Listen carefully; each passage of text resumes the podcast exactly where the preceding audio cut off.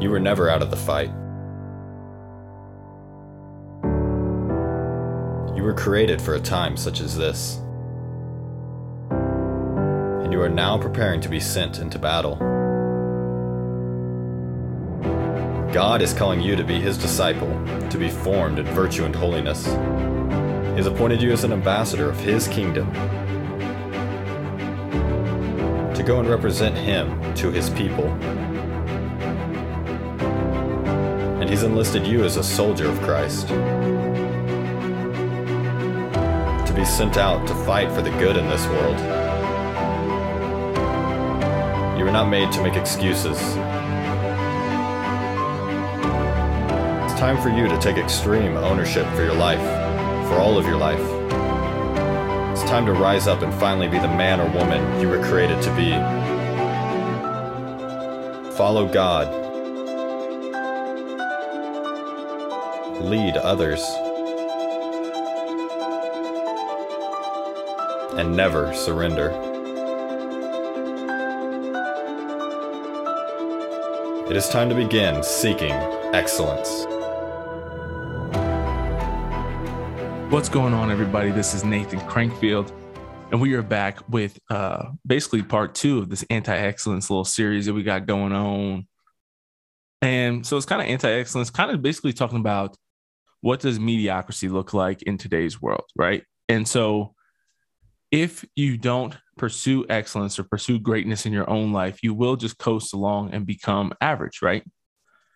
And in certain times, in certain cultures, right, in different places, sometimes average looks a lot better than it does at other times in other places, you know? So sometimes what is considered average can be pretty, pretty solid, right? If you were an average Spartan warrior, or if you're an average Navy SEAL, let's say, um, that's still a lot better than you know the average general American, right? You're going to be in a lot better shape, probably a lot more disciplined, right?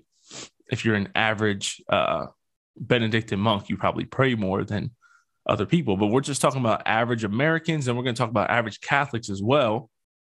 And so, if you drift in the United States of America, you know that you're not going to end up very successful, very fulfilled, living a life of purpose and uh, definitely not excellent, right? So last time I started here, we had about I got about one third of the way through my notes and things that I had, and so we talked extensively on part one. If you haven't heard that, released last week about mental health. We talked about mental toughness and and and intellectual stuff, reading a little bit about divorce, um, and then we talked a lot about physical health as well. So dropped a lot of stats on that. And last week, what I thought was enjoyable, if you haven't given me any feedback on that, I really appreciate, you know, a DM or an email about uh yeah, just your thoughts on me reading the conversations that I had with people. And I did it anonymously and tried to be as fair as I could. Um, but I think that it was really helpful. I would I would have found it helpful because I always think it's interesting even if you just look at the way of like Socrates or St. Thomas Aquinas, some of these people, the way that they write philosophy is like hearing the way other people think through things and hearing like deep philosophical conversations, which is why I really loved Socrates and Plato because Socrates always had his, he taught through conversation mostly, right? And so hearing the way somebody reasons through an issue, how they respond to rebuttals to their point, the questions that they ask, to me is really helpful. I think it's a great way to teach people how to think and not what to think, but how to think, right? Just like, oh, I didn't really think of that. And you can really see that, right? When you're having conversations with people. I, I mentioned this last time, like there's just this lack of ability to, to philosophize, which is like the verb of philosophy, right? To like to critically think. And you can kind of see when you do have that ability, like like I said last time before too, like I don't find myself to be incredibly intelligent. I don't think I'm very smart, uh, or that I have like a really high IQ, right? I don't think I have like a great memory, um, but I do think I have a decent ability to reason and rationalize things, right? And so that's really, I mean, if you had one skill to hone in on and be good at in life, thinking should probably be it, right? Because most other things, like a well trained monkey can do. And so, thinking like critical thinking, philosophy, reason is what separates us from animals. And so uh, I think it's really important that we like value that, right? Like value your mind and your brain.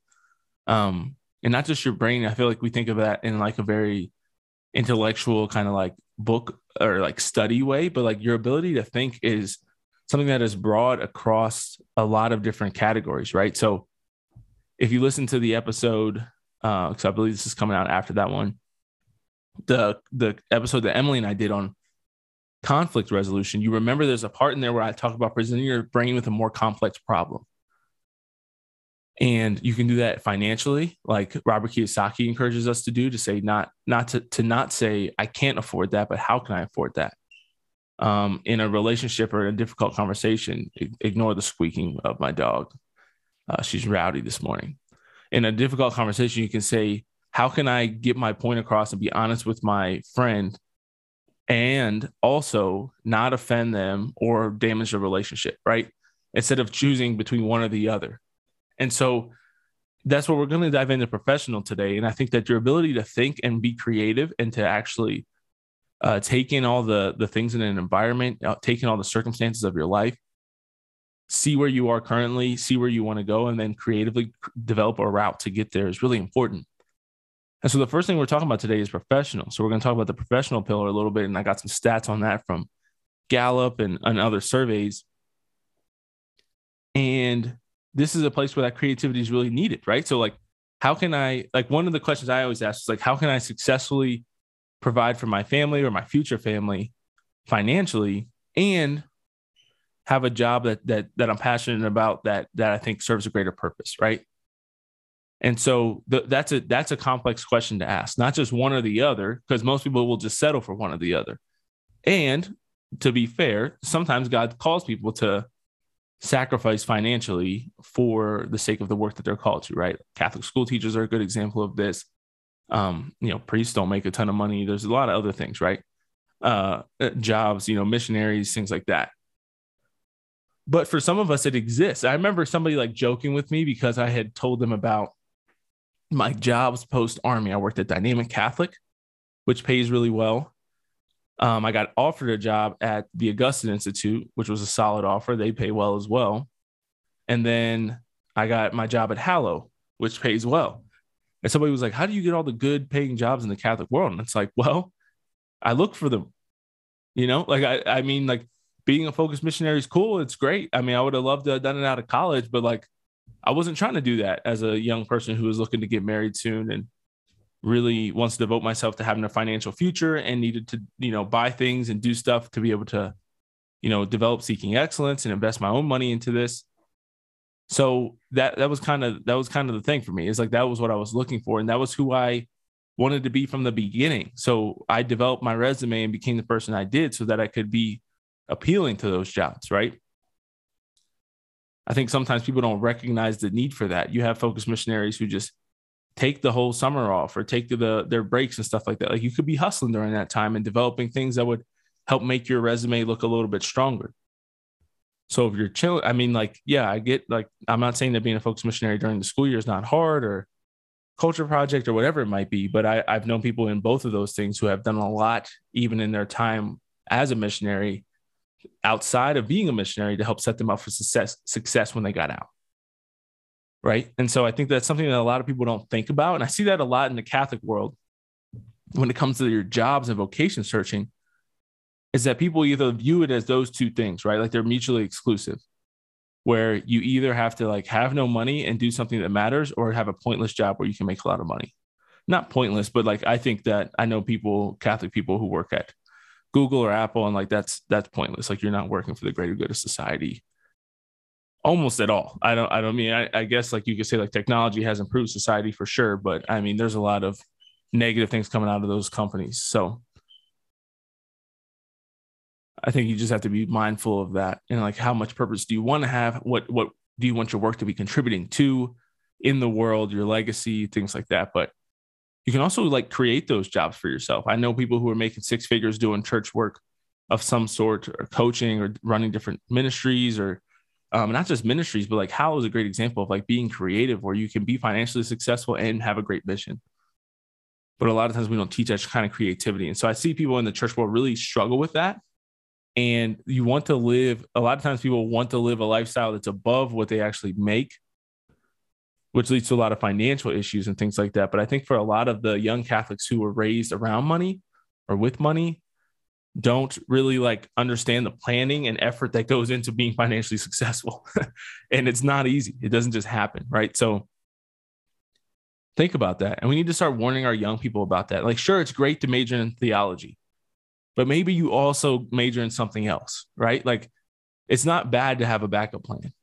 You know, like I always say, like I wish I would have changed my major. I was a criminal justice major, which I'm never going to use, which is very common, right?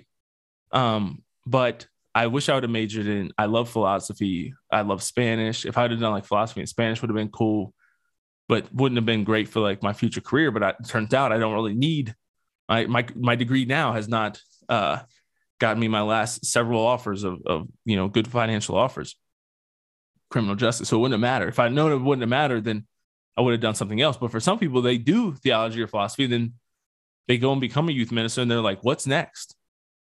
You know like what can i do next? And so you have to be thinking about that especially as a man i think you know i'm a little bit more traditional in that way.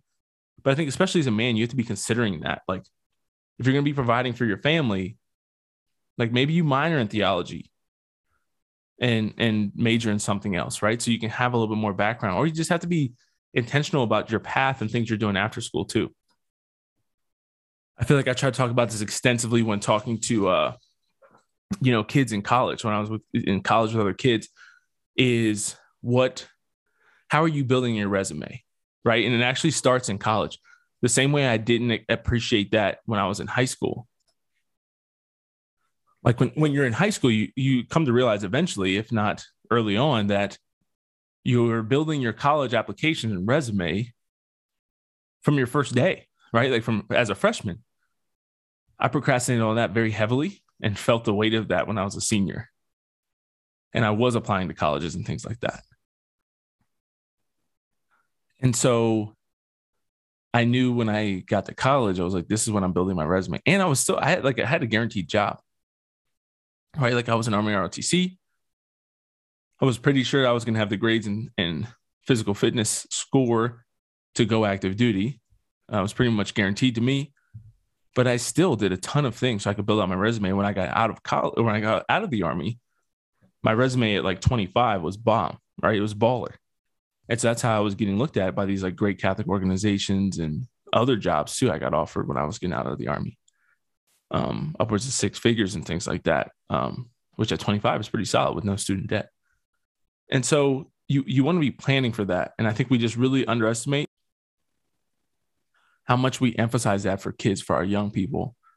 And so this is again what I talked about last. I think this was in my last episode. I can't remember, man. I've I've podcasted a ton this week. But I've I've spoken about, you know, the generations before us, how their pride really ruined a lot of things for us because they weren't willing to openly tell people about the mistakes that they've made. And I've seen this in my family. I've seen this in family friends. Um, I've seen this in the lives of friends and, and their their family lives, right, and their experiences.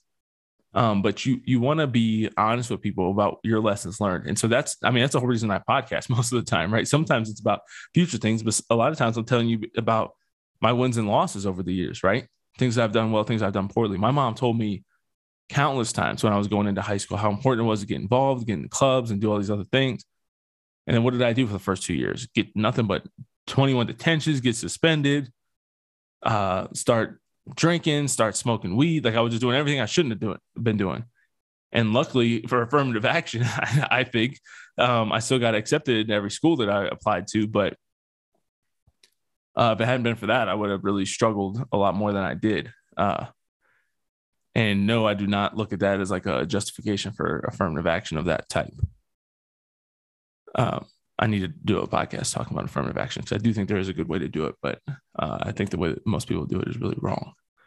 So let's talk about some professional excellence, right? And and first, I want to say that to be excellent at your job, I think you have to be passionate about it and satisfied with it, right? So the stats that I have here from Gallup: forty-five percent of workers, this is all in the United States.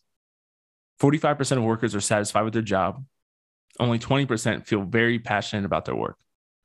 And 33%, one third, feel like they've reached a dead end in their work. According to Gallup, 31% of workers are engaged and passionate about their job. 14% are actively disengaged, and 54% are not engaged. So I always love that. You know, Matthew Kelly would talk about that a lot when we were at Dynamic Catholic of 15% almost of people at work are actively disengaged. That means they're like showing up for a paycheck, right? And like intentionally like doing as much other stuff during work hours as they can. And I can only imagine how much that's increased during the pandemic and working from home because it allows people to do it at such higher rates, right? With such greater ease. So think about that. Um, you don't want to be one of these people. That's that's the moral of what I'm like I'm adding up to is that you don't want to be one of these people, right? You want to live a life of passion and purpose, love your work. And sometimes, you know, that can take a huge overhaul and, and shift, right? And so you need to have like an understanding and understanding and knowledge of yourself to say, what would what would I be passionate about? Right. Like I've been kind of joking with Emily a lot lately um about like not even joking, like just kind of talking randomly about what would I be doing if I wasn't doing this? Like what like if I wasn't working for Hallow, what would be like my dream job, right? And so one of them one of them I said would be to be like in the secret service or some type of or ideally like a contractor of some sort where I would be able to like uh like legally pursue sex traffickers, right? But not like legally. Like I want to be on the SWAT team that's like kicking down doors, like busting rings, right? Doing the investigation, like trying to follow them and all that kind of stuff. Like that would be one of my jams for sure. Um, I think being a lawyer would be another one. I've always uh, had such a because I love reason and philosophy and all these things and um and the law. I think I would have really enjoyed that. Um, and then the other one is uh, real estate be a real estate investor, real estate agent, turn investor would be probably my ideal path to go because I'm really passionate about learning about that and I love that as well. And so the great news is that I could literally still do all three of those. Well, not all of them, but I could do any of the three of those, right? I could also still like do my lifelong dream of running my own ministry or or company one day uh with if seeking excellence takes off. And so there's there's so many options and so many things we could do. And i feel like we get into this like headspace because the generations before us were more stuck for sure because of like pensions and things like that. But now you don't really have that. So your ability to like move uh laterally or or just kind of like totally go into a different industry it's very very possible and so this is one of the issues i think we have with sending people to college like 18 and telling them like all right you have two years to decide what you're going to do for the rest of your life and four years to like build your resume and then get that job that's going to set you up for the rest of your life. It's really dumb. And there's a lot of stats on this too. Like I said, like I am far from the only person who doesn't work in the the realm of their college degree. Um, and there's so many people, especially millennials, we switch jobs like crazy, sometimes too much, but we we've proven that you can actually make big career switches and, and be very successful. And if you read books like I love the book Range it's very like seeking excellence focus. It actually talks about how people from experience from other places can really come in and add a lot of value in new industries and how many people have been greatly successful in doing that. And so I wish I had stats and stuff on that, but I don't have a hard copy of it. I just have it on Audible. So I don't really have anything like to reference in that. But I do think it's a fun, it's a fun Audible book for sure. Definitely a fun audio book. I've listened to it twice now. It's very like seeking excellence focus and talks about the need to like have a wide breadth of experience in order to really be successful in life. And so think about that. So professional obviously leads very easily into financial. So let's talk about some financial stuff. Man, this is a hot mess. The median household income, according to the census, is uh, in the United States is sixty-eight thousand seven hundred dollars. That's median household, so that includes like, um, you know, everybody who files their taxes together and and individually. So that's a lot of like t- two income families and stuff like that as well because that would be a pretty decent uh, median uh, income for an individual. The average student loan debt is $32,731. To me, as somebody who does not have student loan debt, that is mind blowing to think of how many people are skewing that upwards. For me to have zero and the average to be 32,000. The average credit card debt is $6,270 auto loan, the average auto loan balance in 2019 was $19,231 compared to $14,973 in 2010, according to Experian. The average house debt, so mortgage income, is $213,000. Now, just take a moment to like think about how much debt that is, right? So, we're not even talking about what's the average uh, household or like the average net worth, right? We don't talk about that.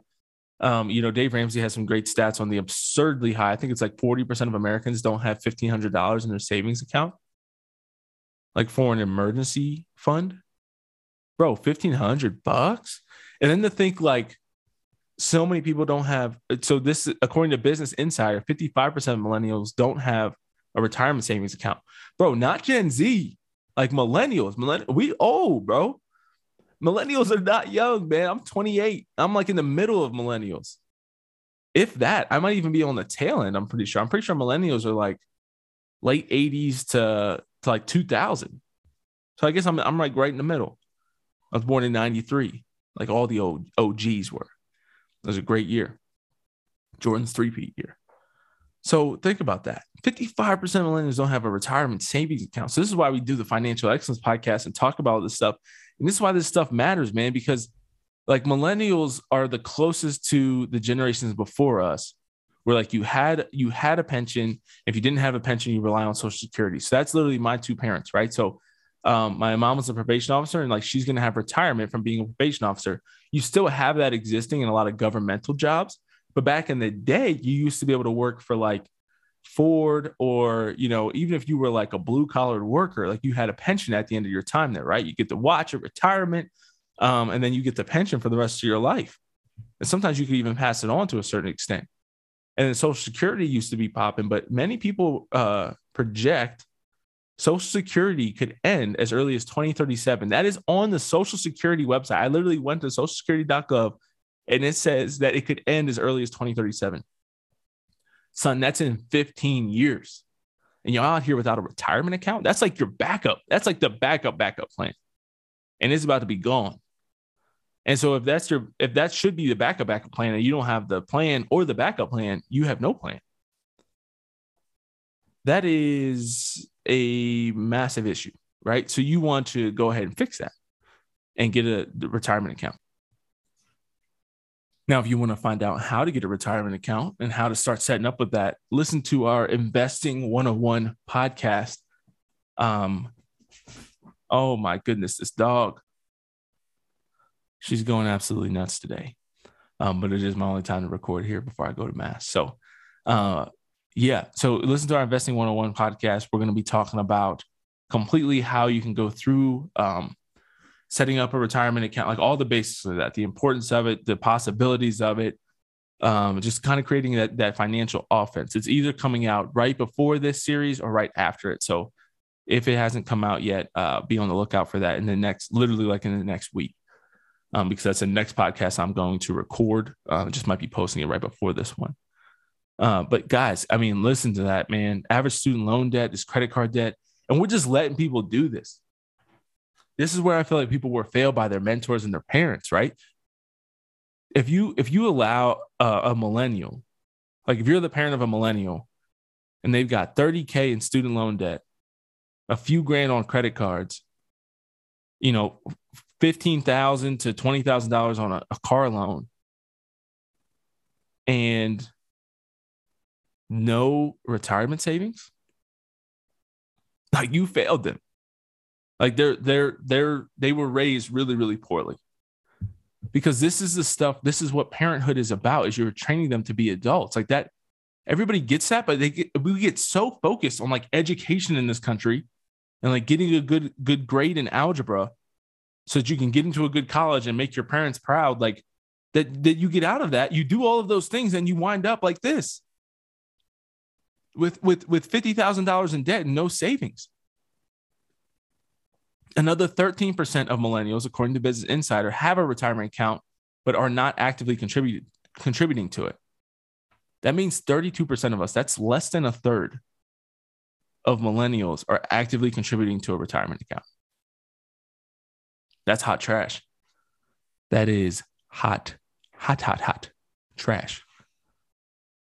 The average millennial has $27,251 in non mortgage debt. Dog, what? Can you like think about that, man? To have no that means your net worth is negative. Let's say you have two thousand dollars in your checking account. That's negative negative twenty five thousand dollars in net worth. As a millennial, this isn't like as a twenty year old. Like these are thirty year olds. Then you want to buy a house and you want to buy a new car, and that's why I see all these people, man. I see these. I see. I've seen it. I've watched millennials do this for the last six years since we graduated from college almost seven years now. It's been six and a half years. Damn, I'm getting old, baby. But I've watched them, people who are living at home, who instead of investing in going to buy a house or you know paying off all of their debt, people living at home paying off student loan debt who buy a Mercedes Benz when we were 24, 25. People who I know make less money than me buying cars that are nicer than me and they have student loan debt my friends, I'm like, dog, what are you doing? I had friends getting out of college that immediately, you know, bought a house, bought two cars. They got married, bought two cars. They had both had student loan debt. One started grad school and dropped out and got more loan debt without the degree. And it's like, what are you doing? And and what blows my mind, what blows my mind the most about this is how many of these people who do things like this have no desire to read a book, to do a master class, to watch uh you know YouTube channel consistently, uh, listen to a podcast consistently that'll help them to unf their financial situation. And to me, like the reason why I get so worked up about it is, is, is there's a few reasons. One is because I feel like parents have failed people, and that is really frustrating to me. Two is I think that uh, it's going to be really, really tragic for a lot of people in my generation when we get to the future and there's no financial savings. And three, what's going to happen then is you're going to be even more susceptible to bullshit like socialism because you fail to actually take advantage of the American system. There's some absurd stat. I think it's like 70% of millionaires, it might even be higher than that, are, are first generation millionaires, people that have, have come from, they did not inherit their wealth. Let's put it that way. And we don't like that stat because because well democrats want to keep you thinking that the only way to be successful is if the government gives you enough handouts and helps you enough that you can be successful but we have individual choice and personal freedoms and you actually there's proven ways if you listen to dave ramsey or grant cardone or robert kiyosaki or any any number of people right? Bigger pockets podcast where you can be very financially successful in the united states of america if you make the right decisions the right lifestyle choices. Obviously there's people who are are victims to uh, heavy heavy medical bills, uh, misfortune, a lot of other things, but not for the majority of us. The majority of us face like a normal amount of adversity, and facing a normal amount of adversity in America in 2021, literally the peak of like human civilization, you can be successful. You can definitely be successful. So, like, so do it, right? Like so so like do it. So take these stats to heart, man, and like start to learn about this. Like it's not that complicated. And that it's one of the things that I found difficult about my past at times is seeing people who are friends or family members or close family members, like siblings, like extended family, who I'm like, so many of your life issues and problems could have been solved if you were just like more curious and more dedicated to finding a solution. But so many people are not right? And, and you might find yourself in that boat. And i'm telling you you know uh, the the old mission statement of seeking excellence used to used to talk about the the age old question. I used to bring this up when i was in college a lot when i was giving talks the age old not, not question but uh saying we hear from a lot of regretful older people is i wish i knew then what i know now right and the reality is for us, we're almost not going to be able to say that because you would have been able to know that. Like sometimes with that statement, there's like this, this almost like victim mentality of like, I wish somebody would have taught me that when I was in high school. You see that all the time, right? This is the stuff we should have learned in high school. Bro, do you remember anything you learned in high school? Because I don't. I, I mean, not much at least. Like I have a general understanding of history from high school, learned some stuff about the faith from high school, but not a ton. You know, like I, I mean, I was cheating in class. I was doing all kinds of other stuff. I wasn't paying attention. And not only that, but like, what did you learn in college? Like, do you, you really like feel like you internalized a lot of the stuff you learned in those 16 years of education because you can walk the streets. I, I, I, you know, just recently watched a, a YouTube video where you ask people how many stars on the flag. Can you name how many U.S. presidents can you name? Like all this other stuff that like you definitely were taught. I have conversations all the time with people out here in Colorado who have like no clue, just like I didn't about the West, who have no clue about the East Coast. You know, they, I tell them I'm from Pennsylvania and I'm a Yankees fan, and they're like, "What? You're a Yankees fan? Like that doesn't make any sense." I'm like, "Dog, I was three hours from New York. If I'd have said I was a Steelers fan, you would have, or a Pittsburgh fan, you would have been like, "Oh yeah, of course." And it's like that's further away from me than New York City was.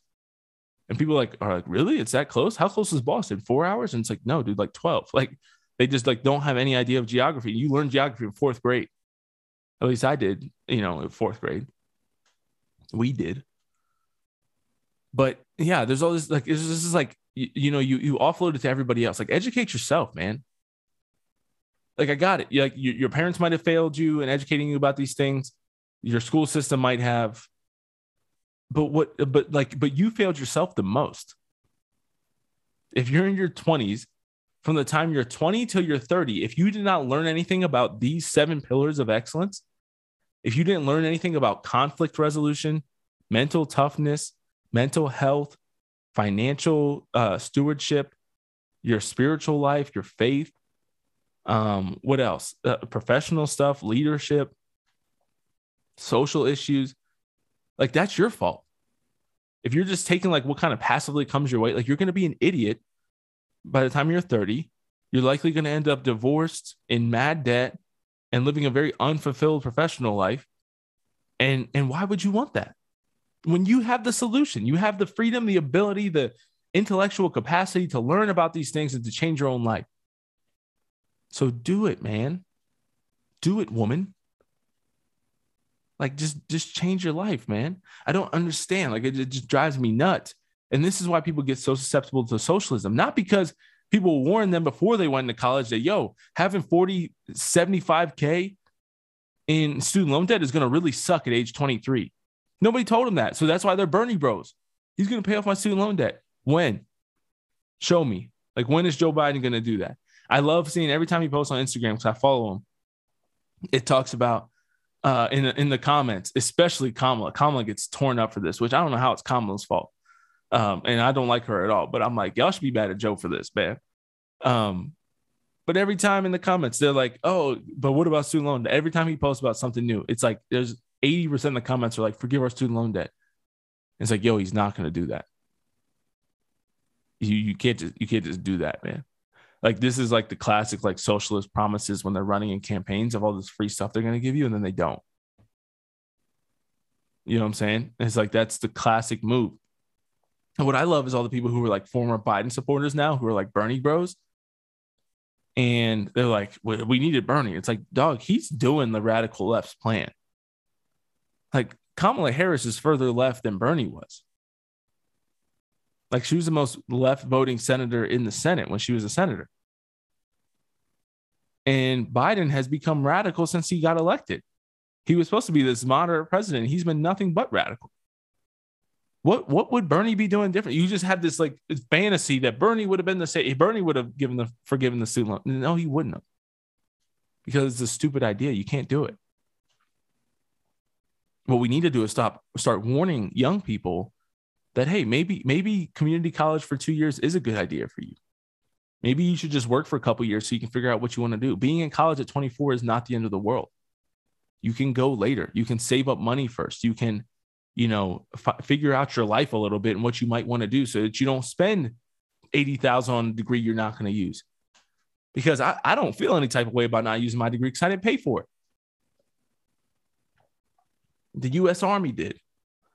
And in return, I gave four years of service and I'm still in the inactive reserves. And so that was the deal that I made. And everybody gets to make their own deal. And some of y'all took trash deals, and now you want everybody else to pay you uh, bail you out of it. And I don't I don't fully understand that personally. So take some ownership of your life and, and start moving in the right direction. Now let's talk about some social issues. So obviously I'm a Catholic man. This is a Catholic podcast. I encourage, you know, Protestants to to join us in this battle. and fight for excellence as well. So I don't try to be too exclusionary. Um, I don't know if that's a word. I think it is though. Of of the Protestants, I know I start off the year kind of hot, attacking you guys, um, calling you heretics and stuff like that. So I apologize for that if that was offensive. But all all that to say that I'm about to drop some stats of Catholics and their views on social issues. I don't know why I had to have that whole precursor there, but I did it. Just sent it. Um, but all that to say that my Protestant brothers and sisters, you you guys are welcome here. You're welcome. I might disagree with you on some things and point that out. I'm not afraid to say that, but I do think we need to unify and fight against a lot of this BS that's happening in our world. And you know, I love a lot of Protestant writers and authors and thinkers. I reference Dave Ramsey all the time. Um, I love John Maxwell and a lot of others, um, John Eldredge and stuff like that. So very grateful. And if, if you if you're looking for a pick me up Protestants after I after I dogged you for the first two solo episodes of the year, um, yeah, go check out what Protestants do best because I feel like I really I, in that podcast I released back in like November. Um, I feel like I really gave you a lot of love. So try to build you up and then tear you down. The opposite of the U.S. Army basic training approach. So the social pillar of excellence. Anyways, oh my gosh. So this one, I thought I was worked up before just talking about money, and now this one's going to get me extra worked up. This might have to be a three part series. this is pretty funny. so the social pillar of excellence. 36% of practicing Catholics consider themselves pro choice. 36%. That's over one in every three people that you see in Mass on Sunday who consider themselves pro-choice. Now, think about this. That's that's 36% of practicing Catholics. 36% of practicing Catholics. So that's that's that's over one in every three people we see in the pews on Sunday. On Sunday morning. One in every three pro-choice. 65% of non-practicing Catholics consider themselves pro-choice. Think how wild that is. That's two out of every three. People who will tell you that they're Catholic will also tell you that they're pro choice. Uh, that'll tell you that they're Catholic that don't go to Mass. But the, the, these are the people, uh, these are the people that used to frustrate me beyond beyond all belief. Like I can't I can't explain to you uh I can't explain to you how frustrating it used to make me when I was in college when people would go around saying that they were Catholic and, and sharing all types of like non Catholic beliefs, not going to mass, things like that. Right. And I still get frustrated in different areas of my life now when I see that happen because this is why. Is because I think a lot of Protestants are not Catholic because of the bad example that Catholics set. I think a lot of non practicing Catholics remain non practicing Catholics because of the example that practicing Catholics set right? And, and we kind of like created this. The the the one of the biggest challenges of Catholicism is the same thing that you see with Jews today. Is it's become it's become largely cultural and not religious. And so, like you hear all these young Catholics, I think these are some of the the most ignorant. I was gonna say dumbest, um, ignorant, misinformed, foolish people in the world are those who will like brag about how much their grandmother used to go to mass and how they used to be an altar server. Um but having gone to mass on their own volition outside of christmas and easter in three years have been confession in 10 like there is almost this like belief amongst a lot of catholics that like salvation is hereditary or uh can be passed down through generations right? Like it's like grandma got us a pass you see a lot of men do this too, right? It's like my wife goes to mass all the time. It's like you're a trash Catholic, and that's a problem, right? Like for the long term.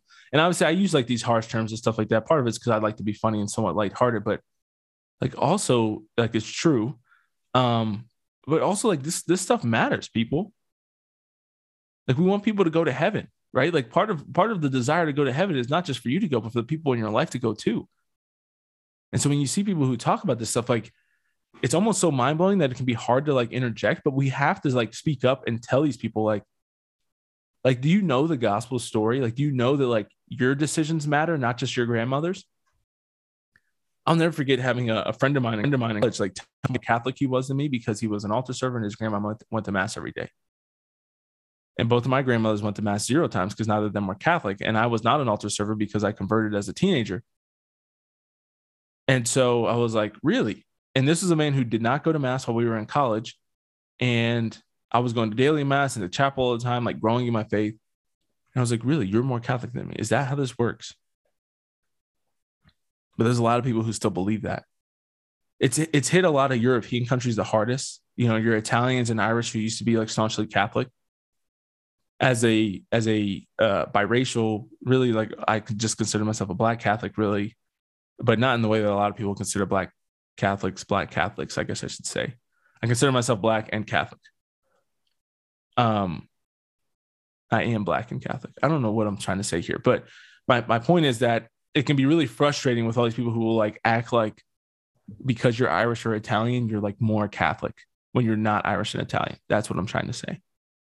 It can be very frustrating because you see that a lot of Irish and Italians, oh yeah, we're a big Irish Catholic family or a great Irish Catholic family. And it's like, you guys don't go to mass. Where do you get this from? There's like this, you know, like there's like tattoos of the rosary, or there's like rosaries in the car. You know, you get the kids baptized. Maybe you get married in the church, maybe you don't. But uh, you know, grandma's praying the rosary. And it's like that doesn't make your family like a great Catholic family. So many of the great Catholic families that I've come to meet in my life are not Irish and Italians. Most of them aren't, I think. When I think about it, most of them are not. And so it's like that's a problem, right? And now you're starting, it's starting to hit more and more of the Hispanic communities, right? The South Americans and, and South American countries, Central American countries, um, Mexico, where a lot of their families that are emigrating from Mexico are coming here and they're they're losing their faith in the U.S. because the U.S. is not a breeding ground for uh, strong faith. We're quite the opposite. We're a breeding ground for spirituality and universalism and humanism and progressivism and all that kind of BS, but we're not a breeding ground for great faith and great saints. And so we're seeing the same things happen with them. But it was kind of similar what happened when the Italians and Irish immigrated over here. But now Ireland is one of the like most secular ter- like I mean, Ireland is is wildly lost in a lot of ways since they've lost their faith. They really need another St. Patrick at this point. Um, it's crazy. There's some wild stats of how Ireland's changed over the years of their stance on abortion, same-sex marriage, all that kind of stuff is in one or two generations has just become radically different and we're not far behind them. 59% of Catholics supported same sex marriage from 2011 to 2015 when it was kind of in like the heat of its ratification. And it rose to 69% since 2016. Now, this is the craziest one to me. It has been higher than the national average for adults by 5 to 7% since 2006. So that means when you polled national adults and asked how many of them supported same sex marriage, and then you polled Catholics since 2006, the last 15, 16 years, we've been five to five to seven percent higher than the national just general adult survey. That is mind blowing. More people say they have left Catholicism to become unaffiliated because of teachings on abortion, homosexuality, divorce, and the clergy sex scandal. Then the clergy sex scandal let me say that again because I kind of butchered that. I apologize. So when it comes to people leaving Catholicism to become unaffiliated, right? So these are people that are becoming the nones, no religious affiliation, right? More people have left Catholicism because of abortion, homosexuality, and divorce. Those three teachings than the clergy sex abuse scandal. 56% have left because of the church's teachings on homosexuality. 33% have left because the t- church's teachings on uh, divorce. Wait, no, these numbers don't add up. Oh, that's out of the numbers that have left to become unaffiliated. The clergy sex abuse scandal was 27%. So more people ha- are leaving because the church's teachings on same sex marriage, abortion, and divorce than the clergy sex abuse scandal. So that's what's crazy about this. Is I even find myself falling into this trap sometimes. Is like you see all these stats about the decline right, in church attendance, the decline in uh, baptisms, declines in Catholic weddings, all these different things. And it's easy to be like, yeah, it's like the, the sex abuse scandal, right? Like that's what did this.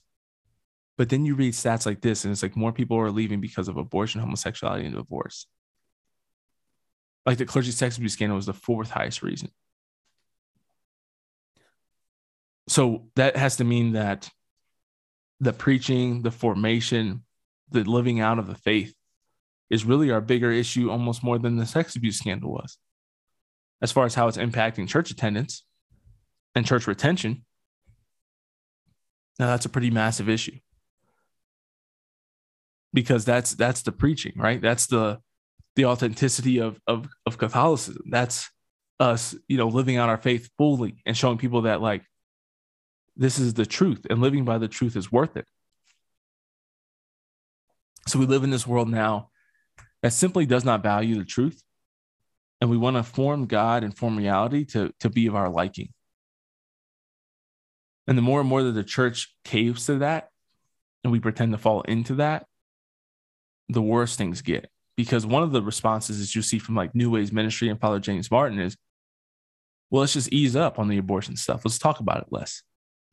Let's let's be much more open to same-sex life same-sex attracted lifestyles and same-sex couples. Let's go easier on divorce. And i think the answer is the opposite. Not that we be harder on people who've had abortions not that we be harder on people who are experiencing same-sex attraction but just that we be more devoted to standing for the truth and who we are because we've always believed this i think that these numbers have actually gotten worse as we've become more easy on these things once you start to get into that world where it's kind of like, eh, yeah, like you can be pro choice to be here, then why be here? Because people know that that's not true. If you can bend on on being, you know, the sanctity of life and still receive communion, what's the point of receiving communion? If you can, eh, like, how do I know you're not wrong about that? If you're willing to cave in and bend your belief on marriage, on traditional marriage, differ from what Jesus says in the gospel, about man and woman, he created them. On what he says about divorce, from the beginning, it was not so. Moses allowed you to divorce each other because your hearts were hard. If we can change the words of Jesus, then what, what's to say that the true presence is real? Are we surprised that we have 36% of practicing Catholics consider themselves pro choice and 70% of Catholics, practicing Catholics, don't believe in the true presence of the Eucharist? Are we surprised by that? Like these numbers, they add up and this is this is getting to the root of the issue is that we're not teaching the catholic faith and we're not living it out properly and showing people that living differently committing and dedicating yourself to the truth is actually the way to succeed and be happy fulfilled joyful and to reach eternal salvation so you see the increase in all of this stuff right and if you listen to part one this is this is kind of bringing it home to that of the increase in the mental health issues you see the increase in, of Catholics and Christians supporting more and more progressive ideas, more and more Catholics leaving the church for these progressive ideas. When you see that, that's that's how you see that these things are correlated. Catholics are becoming more progressive and uh, and leaving the church in higher numbers, and the national suicides going up, anxiety, depression, all these things are going up. Household debt, all these like nothing is going well. So that's like the point of this series. Um, that is going to end up being three parts now, as I'll get into the spiritual one last and talk about Catholic mediocrity. Uh, this this is this is where all like this is what average would look like, right? And so I'll kind of summarize it totally in the next episode, but this is what average looks like today. And so you start to see how these things are very very correlated. How you can really be mediocre in all these different areas and what your life would look like if you did that. And it's tragic, guys. You don't want to live a life like this, right? It's depressing.